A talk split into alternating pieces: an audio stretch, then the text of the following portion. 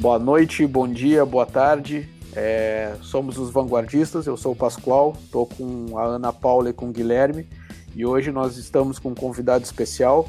Ele é professor universitário, Agile Coach na Matera, é da comunidade ágil e trabalha com agilidade desde 2011. É o Wagner Fusca, um amigão meu lá de Maringá. Uh, acredito que ele deve ter iniciado a carreira dele em Curitiba, mas hoje ele está em, em Maringá. E a ideia uh, que a gente vai falar hoje é um tema bem, provo bem provocativo, coisas que a gente gosta mesmo de falar, né? Que a agilidade não é para desenvolvedores. E aí, Fusca, com, comenta um pouquinho aí, se apresenta é, mais um pouquinho e, primeiramente, né, a, agradecendo uh, por tu estar tá participando aqui do, do 22 episódio dos Vanguardistas. É, obrigado por ter aceito o convite e tá contigo a palavra aí, cara. Conta um pouquinho Opa, de ti aí. Legal, obrigado aí pelo convite, gente. É, não sei se vai ser boa tarde, bom dia, boa noite, né, para quem tá ouvindo, mas nós estamos aqui gravando, vamos lá. Bom, tô aqui em Maringá, né, como o Pascoal falou, mas eu sou lá de Curitiba, trabalhando com software desde 2005, né, ali quando eu me formei na faculdade, fiz Federal do Paraná e mas eu lembro de começar a programar desde, desde quando eu tinha uns 15 anos de idade, assim, não tinha muito o que fazer na vida lá, achei uma revista, a saudosa Infoexame, achei um, como fazer um site, achei muito legal aquilo, comecei a mexer e de lá para cá venho trabalhando com software, não necessariamente hoje eu programo, mas gosto dessa área, e em 2011 encontrei agilidade foi uma a coisa que eu precisava descobrir na minha vida, assim, foi maravilhoso encontrar tudo isso. E aí vamos falar um pouquinho sobre esse tema um pouco polêmico aí, mas sempre importante a gente falar. Porque deu uma, parece que no meio do. Em alguma época aí a gente se perdeu na agilidade, a gente precisa retomar algumas coisas. É, então quer dizer que tu encontrou mas, agilidade e ficou um cara muito mais rápido? boa, boa. O pessoal boa. fala que é Fusca, Fusca já, eu a já, carro lá. Fusca jato, Fusca jato. É, é pode ser. É, isso aí. Muito boa. É, é Fusca, é Fusca, é Fusca R-Line modelo, modelo novo, né? R-Line, é. esportivo. Cara, brincadeiras à parte, é quando tu comentasse ali que a partir de 2011 foi onde tu conheceu a agilidade e, e comentasse que em algum momento se perdeu essa questão aí, uh, qual foi a primeira abordagem que tu conheceu? Tu, como desenvolvedor, acredito que tenha sido o XP. É, é, foi Não, por aí cara, acho que por causa disso que eu já começo a falar que a agilidade se perdeu, né? Porque a gente começa geralmente com, com o Scrum, e muitas das vezes o Scrum ele é um ambiente que, para quem trabalha com software, no dia a dia, o Scrum se torna muitas das vezes nocivo, dado as pressões que existem durante a sprint e principalmente que não existe espaço para melhoria. Então, assim, puxa, como é que a gente fala de agilidade, onde você busca melhoria contínua, mas não existe um tempo de melhorar dentro da sprint? Esses dias eu até falando com outro grupo de amigos lá, eu falei, cara, se eu tivesse não conhecido o Scrum, eu tinha ganhado dois anos da minha vida, assim, porque o Scrum de fato me maltratou dentro da agilidade. Mas foi Sim. o caminho que eu entrei, né? Foi o caminho que eu conheci, ou que me Sim. apresentaram. Aquela história assim, o pessoal te apresenta, fala que é bom, você vai seguindo, né? Hoje eu já consigo dizer com propriedade que talvez o Scrum não seja a melhor opção, dado alguns contextos de software, tá? Não é para todos. Talvez tenha um lugar que dá certo, mas os que eu vivi não, nunca deram muito certo, né? Cara, perfeita essa tua observação. É, até no, no, no, episódio anterior eu estava bem estressado referente a, a, a essa onda né, que a gente está vendo aí, a onda de agilistas de, de paper, né? Pessoas que nunca tiveram experiência, nunca te, puderam experimentar outras ferramentas ou conhecer através de um, de um artigo ou até mesmo do Scrum Guide, simplesmente o conceito que ele traz e aquele conceito não se aplica a tudo, né? A gente precisa sentir o ambiente e ver qual é a melhor ferramenta. Eu acho que é, é, é nessa linha aí que tu que tu é, tá nos trazendo, né? No momento que tu conheceu outras coisas, tu viu que o Scrum não era toda aquela maravilha que te vendiam lá no passado, principalmente por essa questão de é, a, a, da forma como é conduzido, às vezes também por ser conduzido por a, a, alguns gerentes de projeto que se apropriam do Scrum para gerenciar seus projetos, eles trazem muito uma bagagem vivenciada do passado e acabam a, estragando uma ferramenta também pela vivência que eles tinham do passado, né?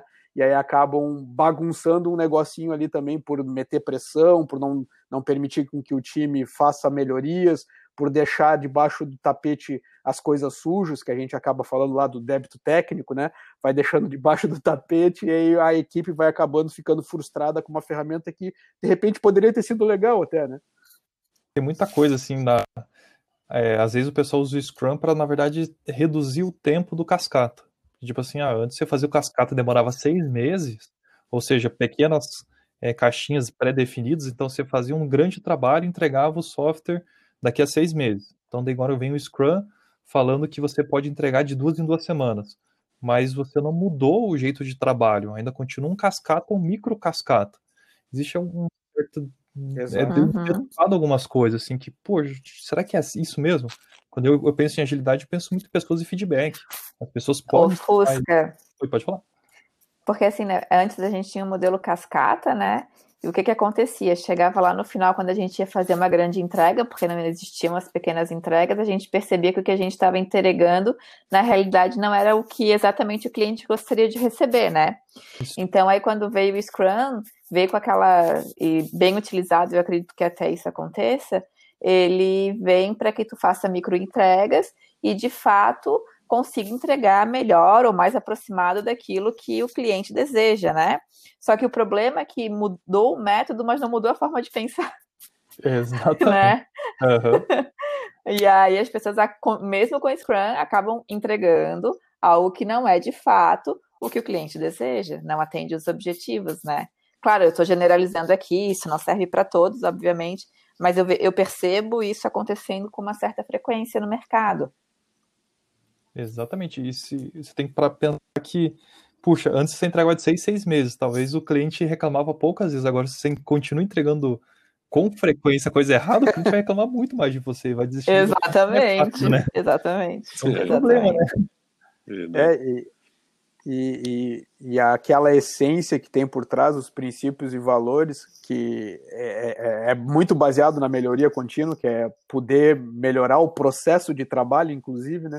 Que eu acho que é o que, é, pela pressão uh, de cima para baixo, que acabou meio que uh, prejudicando a, a, adoção dessa ferramenta, né? De que, que tu tenha conseguido perceber isso, que e aí te fez ir buscar uma outra uh, abordagem ágil, que qual foi, Fusca, tu, dessa essa tua busca aí, quando tu enxergou que o negócio estava uh, descambando, digamos que indo para o uhum. ralo ali, daí tu foi atrás de outra abordagem ou foi aprendendo junto, descobrindo? Que foi assim, como eu estava dentro de times de, de engenharia, de software ali, né, eu sempre percebi que faltava alguma coisa, assim, pô, por que a gente entrega entrega mal? Porque tinha várias coisas que que não, não se encaixava, assim, eu acho que daí quando eu comecei a ministrar aulas é, em algumas instituições aqui no, em Maringá, ali em 2012, 2013, aí eu comecei a voltar um pouco para a literatura ali de engenharia de software, algumas coisas assim, e eu via que tinha muita coisa que a gente não fazia.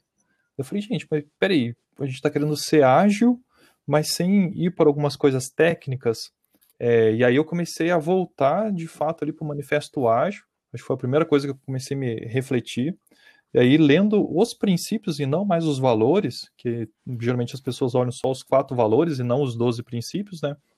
O ideal é você ler tudo, né? Entender tudo.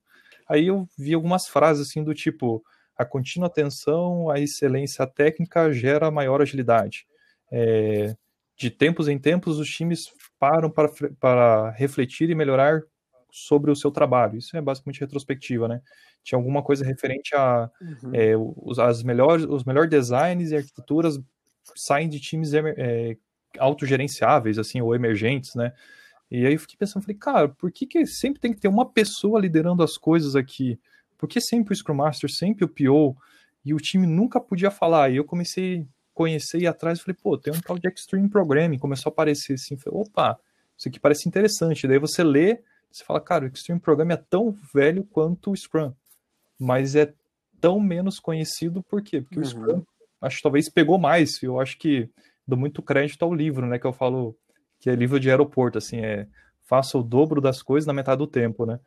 Muito livro de aeroporto, assim, que você pô, não tem que fazer no aeroporto com um livro. Bem, é. bem merchan, né? É, Comercial. Muito bem, né? E a galera do, do XP, assim, nunca foi muito, tipo, merchan, assim. O próprio Kent Beck, na, acho que no XP Conf, em 2018, pediu desculpas publicamente e tal. Falou, cara, não falou que foi um besta, assim, um... mas ele errou muito, né? Tanto que ele saiu, acho, de onde ele estava, porque falou, cara, eu fui um arrogante durante muito tempo, né? E aí, pô, conheci o XP, aquilo deu um tchum na minha cabeça, daí com o passar do tempo eu fui vendo, cara, tem um tal de Kanban aí que parece ser interessante.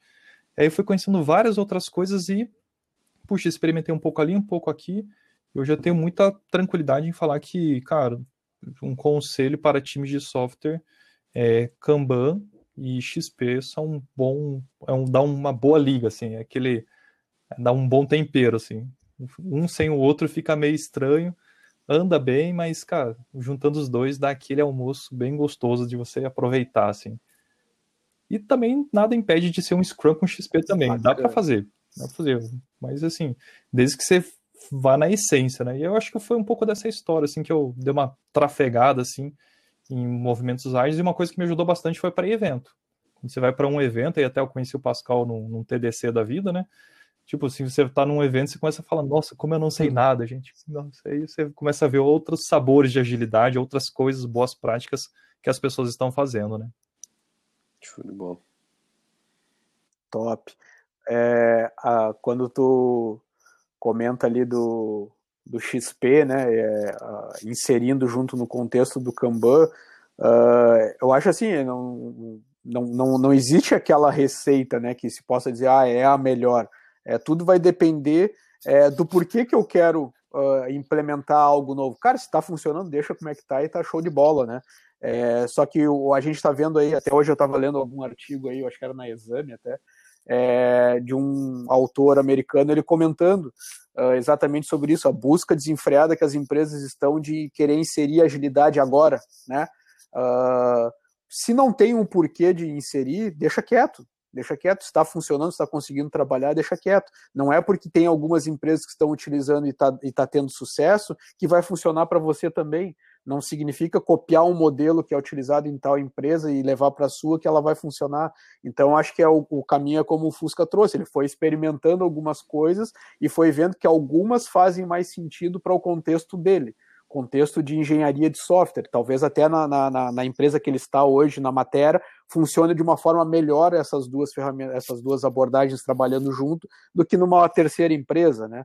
É, Uh, Fusca, vo voltando um pouquinho nessa questão da, da, da provocação do, do, do, nosso tema, né? É, que agilidade não é para desenvolvedores. É, o que que tu considera? Eu, eu, vou dar meu ponto de opinião antes, antes de perguntar. Eu vou dizer que uma das coisas que eu acredito que não funcione com times é, de desenvolvedores agilidade é que no momento que tu transfere a autonomia para eles, eles não estão preparados para ter essa autonomia na mão. Tu concorda com isso? Plenamente. Parece que eu vivi hoje o que eu, que eu tive hoje à tarde com um grupo de líderes. Nem falei contigo hoje. Né, que foi bem nessa questão, assim, puxa, o pessoal deixou o time escolhendo qual demanda puxar, é, o que fazer, ah, pode parear ou não. E é, é aquela história, durante muito tempo precisou direcionar esse time e agora deu todo um, um poder que eles não sabem o que fazer. E então, a agilidade ah. é um meio que eu acho que o, o, desenvolvedor e o time de desenvolvimento, de forma geral, não só a pessoa desenvolvedora, mas quem trabalha com testes também pode ter essa autonomia. É, cara, o pessoal perdeu, tipo assim, eles não, o, o ágil ele, ele cria uma maneira de você ser mais profissional. Só que parece que durante muito tempo essas pessoas que trabalham com software e aí eu me incluo, porque eu fazer isso eu precisava que tudo viesse meio mastigado. Talvez um reflexo do, do modelo cascata, onde já vem tudo pronto. Então entra um monte de documento que eu não vou ler, porque quem fala que lê um monte de documento de requisito pode chamar um outro podcast que eu acho que é uma mentira. Não sei quem lê todo um manual que alguém escrevia de 30 páginas. E Aí as pessoas estavam tão acostumadas a receber isso, fazer e passar para frente para alguém testar, e de repente chega a agilidade falando: não, não, você vai fazer de ponta a ponta, você tem que trabalhar em par. você tem que sempre fazer com testes unitários. E aí o que eu mais vejo é as pessoas que trabalham com software não querem fazer isso. Elas querem, igual você falou, Pascoal, de, de puxa, elas não sabem o que lidar com esse poder de, cara, você pode entregar com qualidade, talvez você precisa, não precisa mais estimar, você pode fazer isso, A, B e C, tal prática, investir em, em entrega contínua. E as pessoas falam, não, mas eu não sei nem fazer. Você fala, ah, então vai atrás. Ah, então, mas eu não sei por onde ir. Eu lembro uma pesquisa que eu fiz em 2017, eu acho, tinha 250 pessoas que trabalham com codificação de software responderam. A grande maioria do Paraná eu lançava uma pergunta assim: você acha importante fazer teste unitário no seu código? 97% falaram que sim. Estranhamente, 3% falaram que não. Daí eu lancei uma segunda pergunta assim: você faz? 43% falaram que sim e o restante falou que não. Eu acho uma incoerência, né? Você fala assim, é importante, mas eu não faço. Então, assim, hum. é isso que eu encontro, assim, por isso que eu falo que agilidade é, não é para desenvolvedores, porque eles não se apropriam, eles não sabem o poder que isso tem de transformar coisas e principalmente fazer cada um de nós mais profissionais entregando valor continuamente. Show de bola. Eu, eu acho que uh, eles querem muito o, o, uh, o, o, bônus, né? Só que não querem o ônus, né? O esforço de eles terem que pensar, eles terem que implementar, eles terem uhum. que tomar decisão. Uh, hoje, inclusive, a gente teve um, uma reunião bem, bem, bem boa. foi acalorada, mas nesses momentos que a gente melhora o nosso trabalho, né? A gente precisa uh, trazer à tona o que a gente está enxergando que, que não está funcionando para a gente melhorar enquanto equipe. E na nossa equipe lá na Platanos hoje, de, de, de equipe de entrega de software, a gente estava conversando exatamente sobre isso, que como a gente tem um modelo muito uh, embasado no, no, nos princípios da, da, da agilidade, nos princípios ágeis, é, um dos que eu acho mais importante é a relação de confiança e essa relação de autonomia. E, e, no momento que eu dou essa autonomia, eu não estou dando autonomia para se tornar uma libertinagem, né? A autonomia não é para fazer o que quiser. A autonomia ela é para fazer para o trabalho, né? Então a gente precis, precisou alinhar algumas arestas justamente para eles enxergar que eles tinham todas as condições necessárias para ex executar sua atividade é, em como fazer, né? Eu estou pedindo o que deve ser feito. Então, quando, gente, quando o Fusca traz essa questão de documentação, a gente não tem todo esse processo uh, uh, de especificar, detalhar, criar campos, não, cara. A, a gente faz a, uma, uma, visão do produto, a nossa visão do produto que está sendo entregue para o nosso cliente, ela é feita em histórias, então pequenas informações suficientes para a equipe desenvolver. Porém, como eles vão fazer, cara, tá na mão deles. E aí teve uma situação dentro da nossa equipe ali que é, ficou com um problema assim na mão, cara, uh, mais de quatro dias com um problema na mão. E aí quando eu vi aquilo eu fiquei puto, porque assim, cara, tu tem autonomia suficiente para fazer do jeito que tu quiser, da mesma forma que tu tem autonomia para chegar no teu colega e dizer que tu tá com um problema que tu não tá conseguindo sair dessa, dessa desse negócio aí. E aí ele assim, pô, mas não sei o quê, a primeira vez que eu tô fazendo, justamente, tem alguém aqui que já sabe fazer, é só tu conversar, né? Então eu percebo que realmente é um poder que os caras têm na mão que não sabem como utilizar, ou ficam com medo, ou ficam acostumados a serem uh, os adolescentes, porque eu, eu gosto de, de, trazer essa, essa frase, a gente contrata adultos e transforma eles em adolescentes dentro das empresas. No nosso caso, ali na Platos, a gente não quer isso. A gente quer contratar adolescentes e formar adultos isso dentro da empresa. Acho interessante essa analogia do, do, do, adulto, né? Até as questões, às vezes, de feedback, coisa assim, que a gente tem medo de, às vezes, falar algumas coisas, né? Tratar pessoas profissionais, adultas mesmo, né? A gente vê que, às vezes, é uma infantilização desnecessária. É... Eu lembro do, de algumas situações que, trazendo até um exemplo da minha esposa, né? Ela não trabalha com software, trabalhava numa numa área administrativa de uma, uma grande empresa aqui de, de peças de caminhões. E daí, tipo assim, às vezes eu chegava assim, ah, ó, poxa, lá na empresa o pessoal, pô, não tá, deu, estragou lá o videogame, estragou o mês de ping-pong. Falava, nossa, se eu tivesse isso no meu trabalho, não tenho nada disso, vocês ficam reclamando que vocês podem ir de bermuda, quê. Eu falo, pô, verdade, a gente não dá tanto, a gente não valoriza o que a gente tem, né, cara? Muitas das vezes, com tantas empresas de software, tanta qualidade, é, puxa, e a gente fica, às vezes, é um meio que um mimimi, assim, ah, não dá para fazer porque eu não tô com o MacBook aqui trabalhando. Ah, uhum. tem tanta coisa que, cara, vamos é, trabalhar logo. Não tô. É, bem por aí, cara.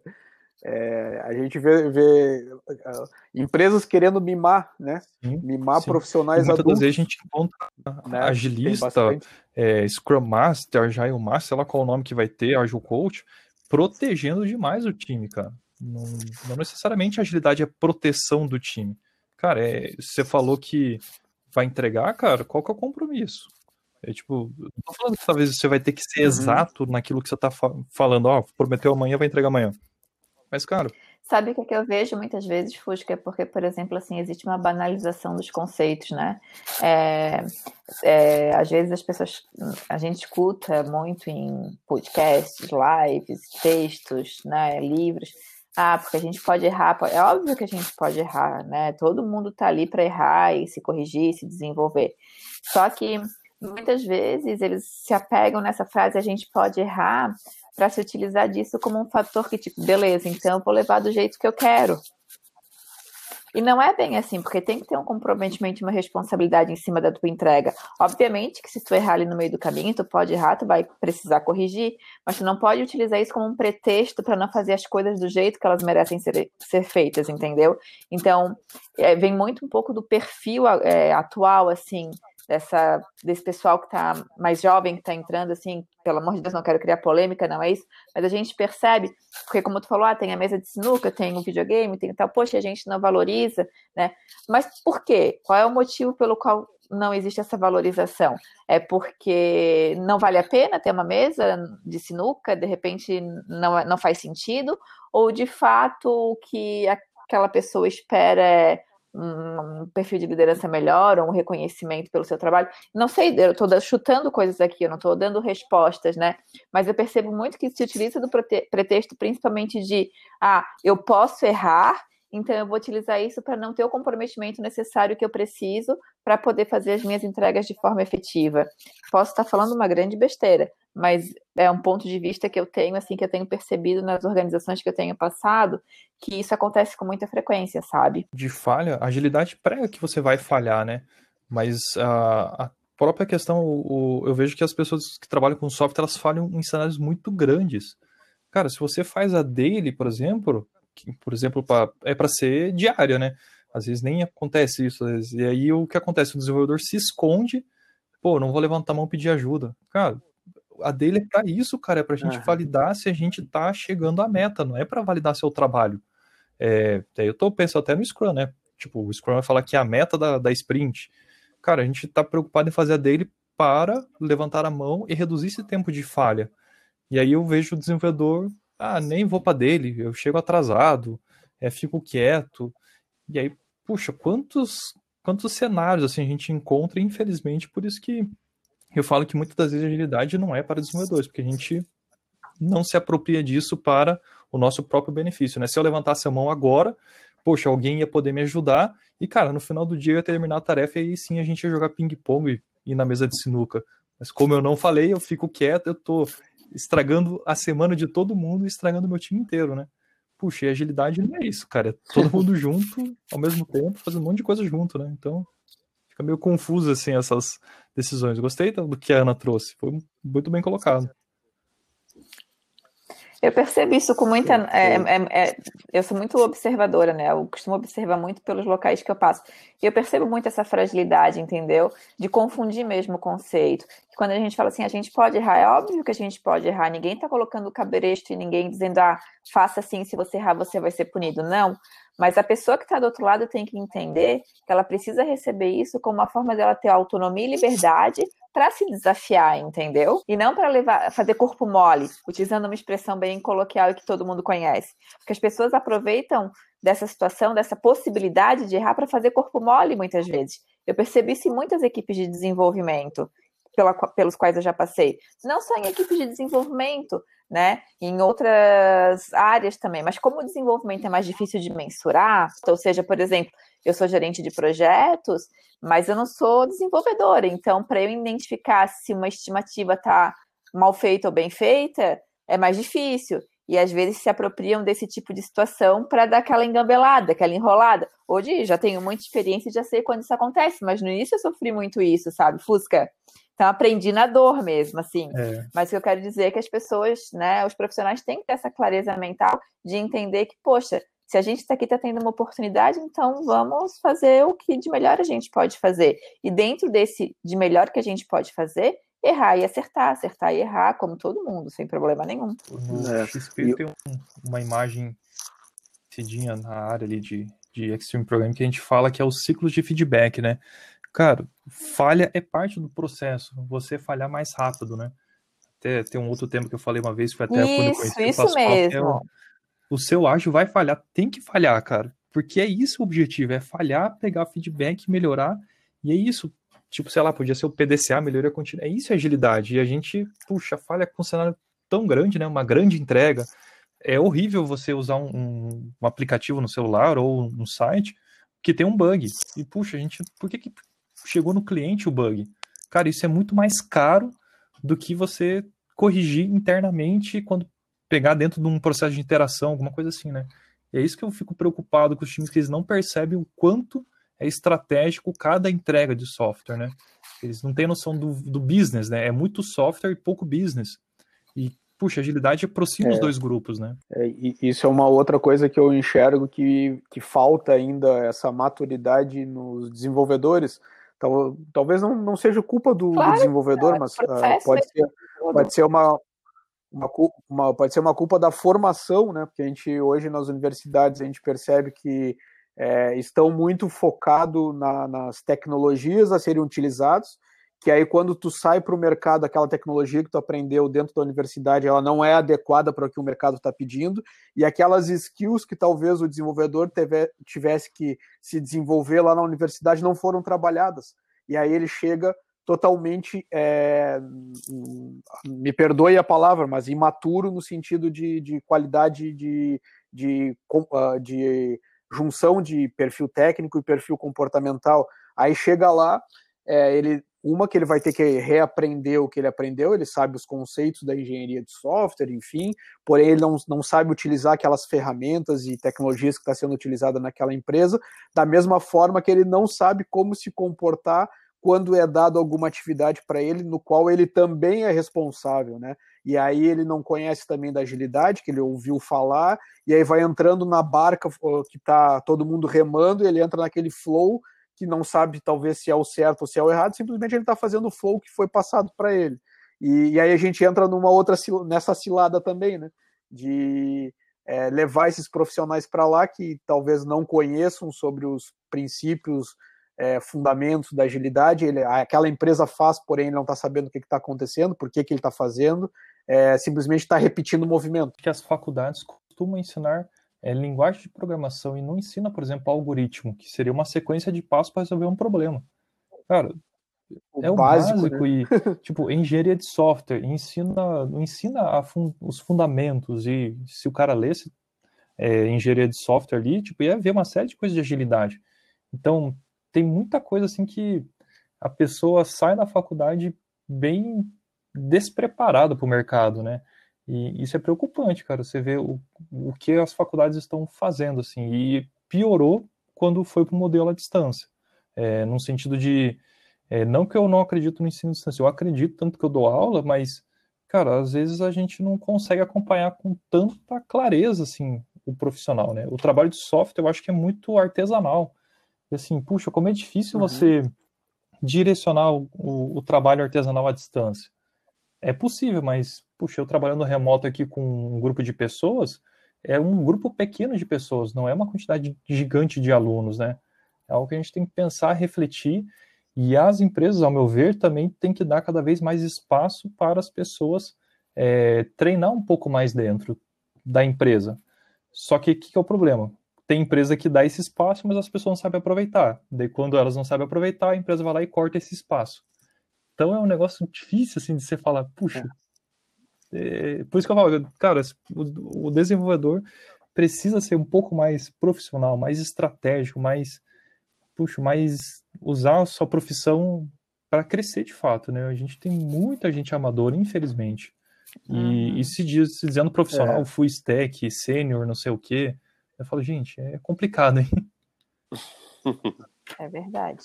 É, quando, a, a, a, é, foi bom tu ter tocado nesse, nesse ponto, uh, porque realmente o profissional é o, ele, é o profissional do desenvolvedor de software, o artesão de software, né? Ele precisa saber do business, uh, porque muitas vezes ele não entende é, por que, que precisa, por exemplo, um gira, um trelo da vida, por que, que ele precisa movimentar aquilo, né? É, porque aquilo é uma forma de feedback, principalmente nesse momento que a gente está vivendo agora, que é a, distância, onde a gente não está presencialmente e a gente não consegue, uh, talvez, uh, sem, uh, sem ficar enchendo o saco do cara, é, qual atividade que está fazendo? Se o cara não movimentar, eu vou ter que perguntar, né? porque o cara não não, não tá seguindo os procedimentos. E aquele procedimento, se ele entende de, de do business, se é explicado para ele, ou se ele é curioso para ir atrás dessa informação, ele vai saber que aquilo é um feedback que está sendo dado para alguém, né? ou para o cliente, ou para o PO daquela equipe, sei lá, o, o UX, enfim, para o, o papel que é responsável por conduzir aquele, a, a, aquele entregável do final, aquele produto final. Então, muitas vezes ele não entende, ele acha que aquilo é uma cobrança, que ele vai ter que botar horas ali dentro. Muitas vezes as equipes não estão nem pedindo para que seja apontado nada, simplesmente para que movimente, para a gente enxergar o fluxo do trabalho funcionando, é. Né? E por eles acharem que essa autonomia eles têm a decisão de fazer quando eles quiserem, eles acham aquilo uma besteira. E a todo momento a gente tem que estar tá reforçando, dizendo, explicando. E às vezes acaba sendo chato. Eu acho que o, uma das coisas que, que me, você falando, Pascoal, me lembrei um pouco de uma época que eu. Que, como é que eu aprendi um pouco essa, essa questão de, puxa, ser mais responsável por algumas coisas? Foi quando eu fui trabalhar dentro de um cliente e lá eu tinha que fazer tudo. Aí eu colocava, às vezes, o chapéu de GP, às vezes de Scrum Master, às vezes de, de desenvolvedor, às vezes de, sei lá, de DevOps. E, cara, como eu cresci? Por quê? Porque eu receber a pancada do cliente na hora, não vinha assim, tipo, não tinha um intermediário, alguém que era tipo um paizão que recebia a pancada e aliviava para eu receber, indo até na, na, ideia do que a gente falou lá da infantilização. É, cara, eu recebi a pancada do cliente na hora, falei, cara, como é que você vai entregar isso aqui para mim? Eu lembro de uma frase do cliente falando, ó, eu esperava que vocês, prestadores de serviço em software, pudessem me dizer o que, que é qualidade de software, não eu falar para vocês. Afinal de contas, eu sou uma. Eu não vou falar o nome do, do negócio lá, mas. É, é tipo assim, ele, ele, tinha o business dele, o core business não era software, o core business dele era fazer outra coisa. E ele estava me ensinando a fazer software. E eu falei, cara, acho que eu preciso melhorar, eu preciso me tornar mais profissional, eu preciso crescer. E agilidade fala, tem um item lá que fala, num dos princípios, que fala que pessoas de negócio e técnicas caminham durante todo o decorrer do projeto das interações. E, puxa, será que eu, como pessoa de software, quero ouvir o cliente? Não estou falando para atender o cliente no telefone, mas, puxa, eu trago o cliente aqui para uma reunião e eu, de fato, questiono ele, faço perguntas interessantes, valido oportunidades de negócio, ajudo o cliente a enxergar coisas que ele não estava enxergando. Eu, eu me importo com o resultado. E eu, eu não vejo muito, muitas pessoas buscando isso. E se o desenvolvedor buscar isso, ele vai ser um diferencial, ele vai ter um diferencial as pessoas vão amar ele. O cliente ama ele. Até hoje eu falo com um monte de muitas pessoas daquele cliente. E, cara, o pessoal fala, pô, aquela época era legal, as coisas saíam do jeito que a gente pensava, você ajudava a gente a enxergar que, puxa, assim era melhor ou não. Cara, é isso, fazer o software certo, né? Não é sair fazendo o que pedem. Puxa, a gente pode dialogar e pode criar uma coisa bem legal juntas, né? Exato. E, e, esse talvez seja o maior diferencial do profissional, né, do profissional brasileiro de, de outras regiões, como por exemplo o indiano, que é o profissional que sai funcionando, a gente não é, que faz, sai executando, a gente não quer ser esse profissional, né? Não quer ser reconhecido como o cara que só executa. Isso é. Legal. Complicado. E tu enxerga mais alguma coisa que é, justifique essa, essa fala nossa, essa provocação do, da agilidade não ser, do, não, não, não ser para desenvolvedores? Ah, tem várias coisas assim. Pegando a linha do. Traz, traz, traz para nós aí. É, traz não, nós. Vou, vou ser bem. O pessoal que já me conhece de comunidade sabe que eu sou bem XPZero, assim, né? Então, Extreme Programming para mim é uma das respostas para times que trabalham com é, software. E eu tenho descoberto que XP pode ser aplicado a qualquer área, né? Se você pegar os valores dele. Mas assim, o que eu vejo. O, o que os times de desenvolvimento costumam não fazer com frequência é responder às mudanças, né? É, ou melhor, abraçar as mudanças. Puxa, como a gente não gosta que as coisas mudem. Por exemplo, eh, dentro do, de uma sprint não, não pode mudar nada, não pode entrar nova tarefa, não pode entrar um bug. É, não, eu vou. Puxa, eu não posso parar o que eu estou fazendo porque eu tenho que terminar. Pô, e o cliente lá que está parado, ah, o cliente está parado eu vejo, às vezes, uma lentidão em a gente responder e abraçar essas mudanças. E a agilidade fala isso com muita frequência. Preciso responder às mudanças, né? E como a gente tem, trazendo um outro item, é como a gente tem pouca gente com coragem na agilidade. Eu acho que é um item que é, é um dos valores de XP coragem. É, puxa, será que até a gente brinca e é sempre piada, é tipo, pô, vai fazer deploy, vai colocar uma versão do teu sistema na sexta-feira? Tem gente que fala que é um crime, né? é. né? Puxa, não podia ser tão difícil assim. Mas por que, que a gente acha que é difícil? Porque a gente não tem coragem. Por que a gente não tem não coragem? Consegue. Porque não tem teste unitário, porque não tem um DevOps, porque não tem uma série uhum. de coisas que a gente cria mais coragem, que são, sei lá, fundamentos, fundações a gente fala, cara, eu libero versão e eu tô tranquilo, se eu precisar voltar a versão, eu volto. É, então, puxa, por que, que as pessoas têm tanto medo de fazer algumas coisas? Então, é isso que eu penso assim, por isso que a agilidade não é para desenvolvedores. Porque eles não usam uma série de práticas a seu próprio favor. Mas daí você vai pensar assim, pô, então o Fusca é o, é, é o cara para tudo isso. Não, cara, eu também passo várias situações onde eu não quero mudança, eu quero estabilidade ou conforto. Puxa, eu não quero puxar aquela tarefa que eu sei que é complicada. Eu não quero criar teste unitário, eu não quero parear, porque parear, ou seja, trabalhar com uma outra pessoa ao meu lado ali, é muito chato, porque, puxa, a pessoa não é, das minha, não é do meu círculo de amizade. Puxa, tem tanta coisa que eu não gosto de fazer, mas não é necessariamente que eu. Eu me pergunto sempre qual é o foco. Eu estou gerando algum resultado ou eu estou olhando só para o meu próprio umbigo? isso tem me ajudado a mudar e influenciar as pessoas em volta de mim e falar, cara, qual é o resultado que a gente busca? Porque se a gente não entregar isso, todo mundo aqui perdeu. Não é você que perdeu. Não sou eu que perdeu. Todos nós perdemos e, ó, não tem o que comemorar. Puxa, então qual que é o resultado que a gente busca essa semana? Cara, o resultado que a gente busca essa semana é isso. Então, todo mundo foca nisso. É, puxa, então, isso que eu tenho visto, assim, gente, nós como pessoas que trabalham com software ou em qualquer área, que, que a gente quer entregar de resultado? Qual que é o propósito do que eu estou trabalhando? Por que eu estou trabalhando com aquilo, né? Pegando Simon Sinek, né? Comece pelo porquê. Por que a gente faz software? Por que, que eu faço tal coisa? Que, por que, que eu tenho que entregar isso essa semana? Eu acho que talvez isso pode ajudar um pouco a gente a sair dessa mentalidade tão fixa e por uma mentalidade de crescimento, de aprendizado contínuo, de falhar e não ter medo de falhar, porque eu vou falhar pequeno.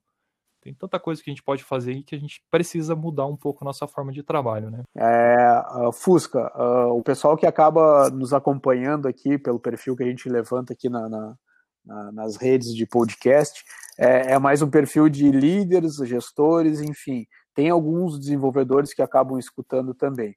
É, o que conselho tu daria para esses nossos ouvintes uh, referente ao comportamento que eles devem ter perante aos desenvolvedores, já que a gente identifica que a agilidade não é para os desenvolvedores. De que forma a gente poderia levar esse conhecimento para eles para que a gente ajude a, a eles conseguirem trabalhar de uma melhor forma, que é o que todo mundo quer no final, né? Que se trabalhem com uma unicidade para um objetivo final. Que dica que tu nos traz aí para levar para a galera? Rapaz, Difícil, hein?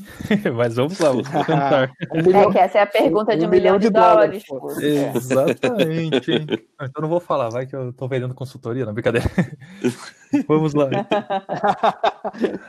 ah, eu acho que assim, pegando até um pouco do tudo que a gente conversou, é, eu como líder, eu, assim, eu, a gente contrata pessoas inteligentes. Acho que ninguém contrata uma pessoa que, puxa, por dó ou piedade. Não, não. Aquela pessoa vai gerar algum benefício para a empresa. É, como líder, e aí eu, eu fiz até formação com o Pascoal de Manager 3.0, me lembra muito a ideia do, do cara, eu como líder, eu tenho um grande desafio de plantar, regar e semear. E, ou seja, eu preciso desenvolver as pessoas. Dica para quem trabalha com times de software. É, muitas das vezes você, como líder, não sabe todas as boas práticas, mas alguém do seu grupo sabe alguma coisa, porque ele ouviu em algum lugar. É, então talvez você tenha que achar essas pessoas que são uma, duas, três num cenário de 30 pessoas. É sempre, são poucas. Mas elas são as pessoas que, se você conduzir elas, formar um pequeno comitê de ideias, podem sair ideias interessantes, tá? Uh, coisas que eu acho que eu poderia falar para você não fazer, que também acho que já ajuda bastante, né? Não sei se concorda, Pascoal, e os demais. Tem coisas assim que você não deveria comprar livro e deixar ele na estante. Não serve para nada. Ninguém vai boa, pegar pra ler. Boa. Ah, a empresa que fala, ah, agora eu assinei a revista tal, nem sei se existe esse modelo de assinar revistas para deixar na empresa, mas, cara, não vai ler. É... Tu, é, tu é do tempo da Infoexame ali, né? Opa, Infoexame, ixi, tinha Exame, maga. Pô, penso que eu não sei. É, tinha Mundo PMP, acho, Mundo. Tinha, uns, tinha umas revistas assim, bem legais. Assim, XP, é, tinha a Li, Linux, Linux Magazine. Opa, tinha, comprava várias, assim, vinha com o CDzinho da Conectiva Linux, instalava com frequência. Aquilo era bom, hein? E, mas assim, cara, não compre livro para deixar na estante. Se você for comprar, compre para ler junto com o seu time. Isso é uma coisa que me ajudou bastante, assim. É, a gente pegou, por exemplo, o livro Código Limpo. Puxa, eu sabia que aquele livro tinha alguma coisa especial. Eu programava, então foi fácil para mim, mas Cara, eu não comprei o livro e deixei. Na verdade, eu não comprei livro para ninguém. Eu comprei um e falei, gente, se todo mundo comprar, a gente racha o frete, vamos comprar, porque todo mundo vai melhorar. Aí todo mundo comprou, eram 10 pessoas. É, gente, o que, que eu falei? Gente, vamos fazer o seguinte: vamos ler o livro. É, cada um, cada semana a gente vai ler um capítulo. Então vai ser toda segunda-feira, das 5 às 6. Eu acho que é uma coisa aí que o líder pode fazer, é criar esse tempo de melhoria contínua de estudo. E aí, das 5 às 6, a gente conversava sobre o livro. Quem que vai falar sobre o livro? Eu não sei, vai ser um sorteio. Então eu tirei o nome aqui, Pascoal. Eu falava, Pascoal, você pode falar do capítulo 1, que falava sobre nomes significativos? Ele, pô, Pascoal de repente falava, eu não li. Eu falei, pô, será que a Ana, todos os demais não pode ajudar? Daí cada um ia começando a ter um diálogo. E, cara, isso foi criando uma cultura que toda segunda-feira, das 5 às 6, tinha alguma coisa pra galera ler. E aí eu comecei, alguém continuou e foi tocando. Então são pequenas coisas Isso é que. é coisa de filósofo, Fusca. É, pode ser. é, é, é verdade, tô falando sério. Oi, que legal, não sabia não. Uhum. é? Uhum. é um trabalho assim que eu vejo como líder, eu posso. E dá resultado. Muito, dá muito resultado. Eu lembro que o pessoal saía uhum. de lá, toda reunião, a gente saía com acordos que influenciavam a nossa qualidade do que era entregue. Então, a cada semana eu deixava os mais, mais experientes ensinando os mais novos e todo mundo estava na mesma, mesma sintonia após aquela reunião. E aquilo gerava um impacto e um engajamento de, cara, a gente está ficando bom, a gente está melhorando, uma sensação de progresso que era difícil de medir. E perceba que eu fazia isso na segunda-feira, não fazia na sexta-feira após uma retrospectiva. Por quê? Porque, cara, durante aquela semana, na outra, uhum. na terça-feira ele já colocava em prática. Então são sacadas que você vai pegando na prática, que você melhora o seu time você lidera a melhoria deles, tá? Eu acho que aí algumas pequenas dicas, mas não tem uma resposta exata, tá? Acho que viva com eles, ache as pessoas que são que podem ser as referências e às vezes as referências não são os, os desenvolvedores sêniores. Tem pessoas que são sêniores e são complicadas de lidar. É... E, cara, deixa essas pessoas criando ideias. É, não sou muito a favor tanto de hackathons, acho que é uma coisa legal, mas assim, ter um hackathon só para sair que a empresa fez hackathon tá errado, acho que como líder você não deve fazer isso também. Qual que é o objetivo do hackathon é ter entender o porquê que eu estou fazendo aquilo, né? Tem várias ideias, mas o que me vem à mente, assim, que deu muito certo até foi essa ideia do livro é, se vai ter uma biblioteca que eu leia, seja o primeiro a ler. Eu sou o líder e eu vou liderar pelo exemplo. Eu vou muito nessa linha. Show de bola. Perfeito, perfeito. O, essa, essa parte aí do, do aprendizado, né? Uh, acho que qualquer empresa né, que queira evoluir, ela tem que proporcionar um, um tempo de aprendizado, é, porque senão as pessoas vão ser iguais a como elas entraram, né? E se eu consigo uh, criar um ambiente onde o aprendizado seja um dos valores ali, a gente vai perceber o quanto a equipe vai evoluir, o quanto ela vai contribuir para a empresa, né? Porque o retorno é para a empresa. É claro que para as pessoas que também que estão naquela empresa vai gerar um resultado para a vida delas, né? Mas para a empresa também, é, é, é um investimento muito barato. Posso dizer exatamente com essas palavras, é um investimento barato você fazer as pessoas evoluírem dentro da sua empresa, porque é elas que vão te trazer o resultado. Manda. Beleza, bom, uma outra ideia que pode existir também é você criar ambientes onde as pessoas, é, a gente estava falando ali do, do, da questão dos livros, né? De repente ter um tempo pequeno para as pessoas trocarem ideias. E aí poderia ser uma tal que. É, e assim, pode começar com uma coisa pequena, assim, de. Cara, ter uma televisão parada lá, cara, liga um negócio, vamos conversar. Vamos a gente costumava fa falar que era. Cara, a gente, como é que a gente poderia ter um café criativo? Porque a gente começou a perceber que um grupo de pessoas sempre ia às três horas tomar café toda tarde.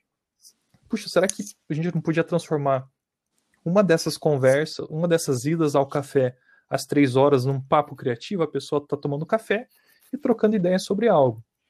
E aí começou um espaço de talks, de mini, mini palestras de 15 minutos, a gente chamava de Lightning Talks, né? E, cara, quando a gente viu, a coisa foi pegando. No início deu um trabalho, porque a gente, os idealizadores tinham que puxar e desafiar algumas pessoas. Cara, hoje virou um business da empresa, assim, que é, mostra, puxa, ó, de tempos em tempos virou um, um material que ajuda a comunidade. Então é uma ideia legal você, como líder, começar algo e trocando ideias. E esse talks não precisa ser técnico, pode ser de diversas coisas é um momento onde as pessoas tomam café e conversam entre si. Eu acho que esse tempo de é, conversa, é, todo mundo cresce, todo mundo ganha alguma coisa assim nesse momento. Show de bola. Perfeito. Voltando um, voltando um pouquinho no que tu trouxe ali anteriormente, é, acho que é, que é bem importante reforçar é, a questão do cara que é o técnico ali, né? Se o cara é um excelente técnico e a gente tem uma dificuldade com que ele uh, inspire outros, cara, deixa esse cara ser o técnico, porque ele é bom naquilo que ele faz. Não tenta forçar com que ele seja um líder referência para os demais, porque ele não vai conseguir, ele vai acabar se aborrecendo. Vocês vão até no futuro talvez perder ele. E também não tente promover ele para uh, forçando ele a ser um líder, dando ele um, algum cargo nesse sentido porque vocês vão queimar ele. Ele não vai talvez se desempenhar da melhor forma. Então isso é importante também o líder tomar cuidado. Se, se é que me permite eu trazer essa sugestão também aí para vocês. Show de bola. Bom, eu lembrei do, do item. É, tava esquecendo uma coisa importantíssima como líder. É, se você quer é, desenvolver uma série de coisas na parte técnica, você precisa de muita disciplina e dados, tá? Então, assim, é... e aí vem um problema. Muita gente quer fazer grandes mudanças e causa uma revolução. O ideal era que se você está trabalhando num time de software e quer que esse time cada vez mais use agilidade, crie autonomia, você precisa de um processo contínuo de repetição. E isso envolve disciplina. Então, puxa, a leitura do livro lá que eu falei foi uma vez, depois foi uma segunda vez, uma terceira, uma quarta, quando e aos poucos isso foi se tornando uma prática. É, o que eu vejo às vezes os líderes eles começam com uma grande ideia, vou fazer algo, ah, daqui a pouco nunca mais acontece. Cara, o exemplo das palestras também cai bem nisso, é. de puxa, começou pequeno, ficamos três meses ó, tentando, tentando, tentando, tentando, até que deu certo uma, uma pessoa, de repente já tinha uma agenda para um mês, dois meses, daqui a pouco a gente transformou num quadro onde as pessoas colocavam post-it e elas mesmas já falavam, ó, oh, hoje eu vou falar, teve vezes que a gente teve que ser bem chato e falar que, gente, tá com cinco palestras, uma cada dia aqui, puxa, antes era só um café criativo, agora é cinco cafés criativos. Tudo bem, talvez não vai dar tanta adesão, mas dava, cara. Então, tipo assim, a coisa roda sem ninguém ficar é, de olho em cima, mas por quê? Porque teve um processo de repetição das pessoas entender que aquilo acontecia com frequência e gerava valor. Então, como líder, é importante você sempre estar mostrando que aquilo é, deve ser feito, orientar, insistir, mas não numa forma de cobrança, mas sim de conscientização que aquilo é um bom caminho. Talvez a pessoa não sabia, agora ela comece a entender que, puxa, ó, agilidade, Scrum, Kanban, XP, fazer teste unitário, compartilhar conhecimento, leitura de livro, tudo isso é importante deve ser contínuo, né? Show de bola. Perfeito, o, o poder do hábito. É. Né? Bom, cara, é, agradecemos aí o, o, teu tempo por estar com a gente nesse momento, levando uh, conhecimento para as pessoas que nos escutam. A, a, ideia do nosso podcast é exatamente esse, é manter um material vivo de conversas informais que a gente tinha dentro da Plátanos, que a gente resolveu juntar essas, essas conversas, trazendo pessoas que dominam de alguns temas, para que isso sirva de material futuro para que as pessoas também, é, através de experiências de mercado, vivência, conheçam as abordagens que a gente vivencia dentro das empresas, não fique muito só no achismo dos livros, né? Então aqui a gente traz verdades que realmente acontecem dentro das empresas. Cara, obrigado por ter aceito mais uma vez o, o, o convite e deixa aí o, um espaço para te uh, falar um pouquinho como que as pessoas podem te encontrar, de que forma tu pode ajudar elas, comentar um pouquinho sobre o espaço lá da comunidade de Maringá de Agilidade, que talvez alguém da região queira participar, enfim, fica aberto aí para tu chamar a galera aí para participar das tuas ações aí junto a ti. Bom, gente, obrigado aí por ter, pelo convite. Um papo que se deixar eu vou falando aqui, a gente vai longe, né? É, mas o pessoal pode me encontrar aí nas redes sociais, Wagner Fusca, é, Wagner com W, Fusca igual ao carro mesmo, tá? Então, o meu e-mail é wagnerfusca.gmail.com, o LinkedIn vai estar Wagner Fusca, só o Twitter que não é Wagner Fusca, é Tio Fusca. Mas um dia eu consegui. Exato. É, eu tá lá, TIO Fusca. Então, se alguém quiser trocar ideias, alguma coisa assim, me procure. E aí eu faço parte do Maringá Agile, que é um grupo de meetups que todo mês tem um meetup. Na segunda quarta-feira é, de cada mês a gente tem meetups. E, então pode procurar a gente, Maringá Agile, a gente está no Instagram e a gente vai compartilhando ideias nesse tempo aí de pandemia sendo remoto, né? Tudo online. Então tem o nosso canal do YouTube já algumas palestras bem legais lá. Confira e a gente está à disposição aí. Show. O pessoal de fora pode participar pode. também, Fusca? Opa! A gente teve, teve um Show. evento, a gente sempre tem eventos ali específicos, a gente às vezes faz uns link-offs. Cara, pode participar, entrar lá no chat, conversa. É, a questão de palestras, a gente está aprendendo ainda puxa, chama alguém de fora ou não. A gente tá, na verdade, a gente vai pelo que a galera pede para ouvir. Então, assim, puxa, a gente queria ouvir sobre Kanban. Ah, deixamos alguém de Kanban, às vezes aqui de Maringá, às vezes de fora. Ou então, ah, sobre métricas, como foi o último caso, sobre alguma parte de soft skills. Sempre tem um espaço lá. E é isso aí. Show de bola. Maravilha. Obrigadão, cara. E show de bola. Vida que segue. Valeu, um abraço. Abração. Bom, se cuidando aí. Falou, gente. Obrigada. Tchau, tchau. Valeu.